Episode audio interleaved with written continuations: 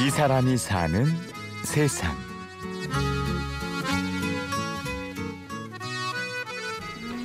우리 친구들 잘 지냈어요?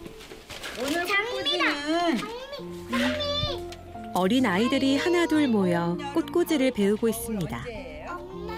일곱 살 윤영이와 휘주의 어머니는 그동안 꽃을 구경하고 향기도 맡아봅니다.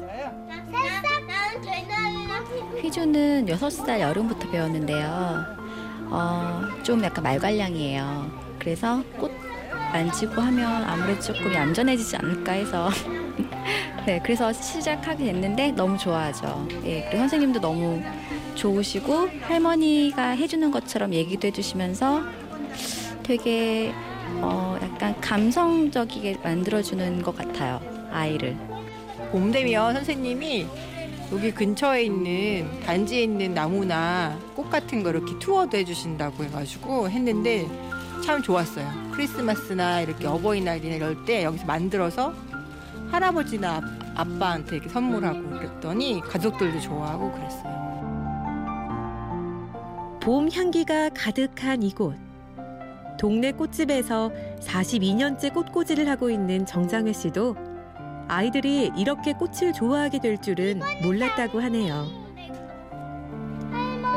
저도 그때 어린이 프로그램 처음이라서 얘네들이 얼마나 집중을 할까 약간 음, 걱정을 하면서 갔는데 엄청 집중을 잘하고 꽃 이름도 너무 잘 외우는 거예요. 오늘 쓴 음, 꽃 중에 이제 알스트로메리아라는 게 있는데 어머니들은 하면은 아우 나 지금 그거 너무 못 외워하고 했는데 아이들은 그 수업 중에 금방 그걸 다 기억을 해요. 너무 재밌더라고요. 그리고 또 정서적으로 안정이 되고 어, 집중력이 생긴다. 그러니까 집중력이 생기니까 자기가 완성품을 봤을 때 자존감이 생기는 거예요. 성취감이 생기면서 자존감까지 가기 때문에 이 꼬꼬지가 주는 역할이 크다고 그래요. 나무들은 뭘 먹고 자라요? 맑은 눈망울로 유심히 바라보며 고사리 같은 손으로 정성껏 꽃을 손질하는 아이들은 봄 햇살보다 사랑스럽습니다. 나무 뿌리 어 겉에만 보이고 아예 끝까지 나무를 수업이 끝나면 정장희 씨는 아이들과 가게 밖으로 나갑니다. 아파트 숲으로 가득한 서울이지만 그 안에서도 나무와 새싹을 발견할 수 있죠. 어 여기 덜 잘했다. 오늘도 애기들하고 수업하면서 이 버들이 겨울에는 잎이 없었잖아요. 근데 지금 이렇게 새싹이 나고 있는데 얼마나 얘도 열심히 이렇게 물을 빨아들여서 잎을 피우고 있는데 어떤 때는 이렇게 식물을 자주 보면서 느낌이 어, 우리 사람보다 쟤네들이 말을 하지 않을 뿐이지 더 자기 몫을 잘하고 있다는 생각을 해요. 그래서 조금 전에 애기들 하고 그 옥자마 잎 새싹 나기 직전에 그 움트는 거 관찰하고 왔는데요. 정말 아무리 가물었다고 해도 걔네들은 또 이렇게 싹을 틔우고 있고 우리가 그냥 지나치지 않고 어 너 진짜 추운데 우리 이렇게 즐겁게 해주려고 피고 있구나 그렇게 하면 정말 스스로 미소가 피어오르지 않겠어요? 돈하고 상관없잖아요. 시간도 상관없죠. 어차피 지나가는 길에 눈길만 주고 마음만 주면 되는데. 정장희 씨는 아이들뿐 아니라 노인들에게도 꽃 알리기에 열정적입니다.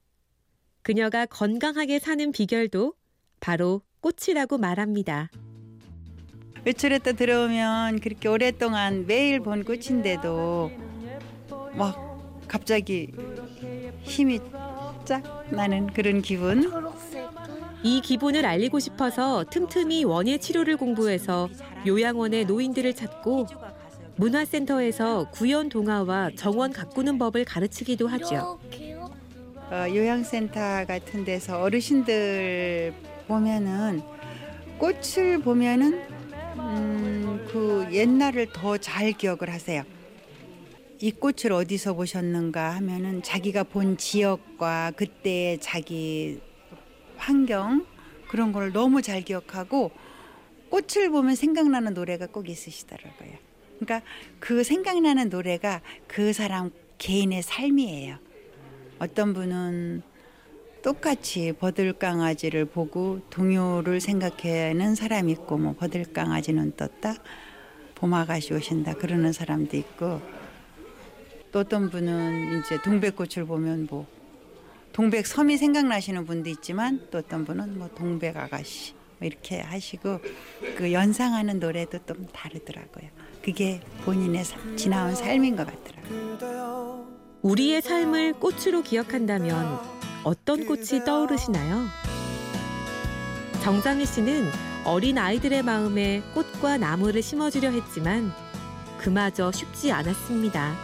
어, 우리 동네 한 바퀴 이런 프로그램을 해봤는데 그야말로 무료로 해는 건데 다 바빠요. 한 달에 한 번만 한 시간만 시간 내도 그런 여유 식물을 관찰한 여유를 가질 수 있는데 잘 못하더라고요. 그런 게 조금 더 생활화됐으면 좋겠어.